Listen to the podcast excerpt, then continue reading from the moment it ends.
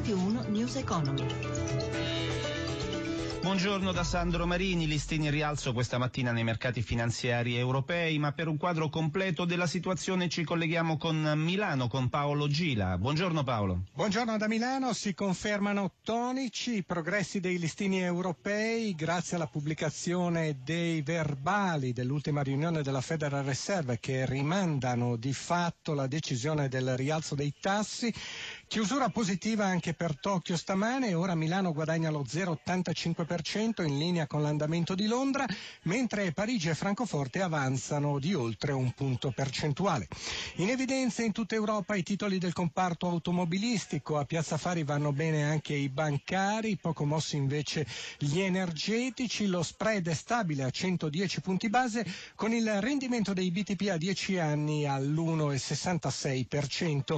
Infine per quanto riguarda i cambi, l'euro si muove contro dollaro e a quota 1,1325, linea Roma. Grazie a Paolo Gila. Il rallentamento della Germania, locomotiva d'Europa, e la frenata della Cina, uno scenario di debolezza globale in cui l'Italia a sorpresa mostra segnali di miglioramento, scenari di cui si parla anche a Lima, alla riunione annuale del Fondo Monetario Internazionale e della Banca Mondiale. Sulle difficoltà dell'economia tedesca, Luigi Massi ha sentito l'economista Stefano Manzocchi.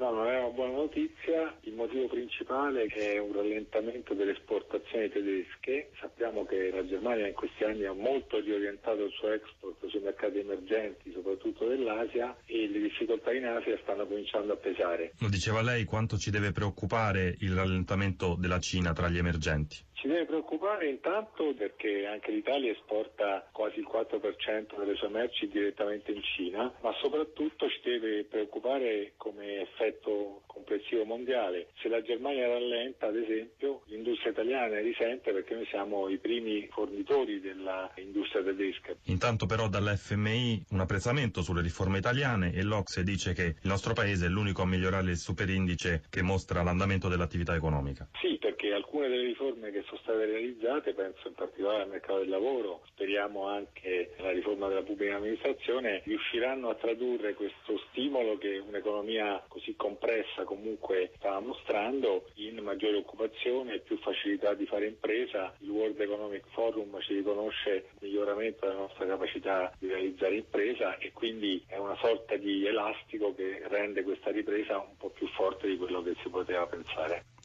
Dopo una fase di commissariamento si è insediato il nuovo consiglio di amministrazione dell'ENIT, l'agenzia di promozione turistica dell'Italia nel mondo. Finalmente si volta pagina, commenta il ministro del turismo Dario Franceschini. Intanto ieri ha preso il via a Rimini la 52esima edizione di TTG Incontri, la grande fiera europea dell'economia turistica. Sentiamo Giuseppe Di Marco. 60.000 operatori, oltre 3.000 imprese e tre diversi saloni, oltre al TTG, il Guest dedicato all'accoglienza e il Sun, il salone dell'outdoor. Sono i numeri della Fiera di Rimini, la più grande piazza d'affari italiana per l'industria turistica, la quarta in Europa. Il settore è in trasformazione, il 2015 si è confermato un anno molto positivo. Nell'estate appena trascorsa le presenze alberghiere sono aumentate del 4%. Il presidente di Federalberghi, Bernabò Bocca, però chiede al governo di non prendere come pretesto l'andamento positivo del settore per tassarlo ulteriormente, riferendosi in particolare all'imposta di soggiorno. Ma la ripartenza del turismo è davvero tangibile? Lo abbiamo chiesto al presidente di Confturismo, Luca Patanè. È stato un anno secondo me molto importante, è stato un anno di rilancio, sono state fatte le politiche anche adeguate da parte delle imprese per rilanciare il comparto. Come ha inciso la crisi sulle abitudini dei turisti italiani? Essenzialmente sulla durata delle vacanze. La durata della vacanza media è scesa anno dopo anno. Però quest'anno c'è stato un ritorno degli italiani in Italia che è stato anche molto importante,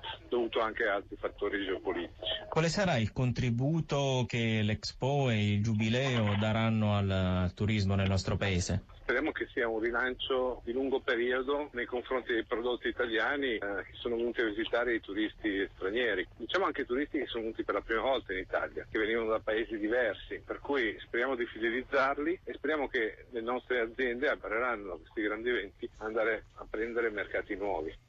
Le 11.37 minuti ci fermiamo qui, News Economy, programma a cura di Roberto Pippan, torna dopo il giornale radio delle 18, collaborazione di Cristina Pini, regia Emanuele Di Cavio, da Sandro Marini, grazie per l'ascolto, la linea va ora a Eta Beta con Massimo Cerofolini. Radio 1 News Economy.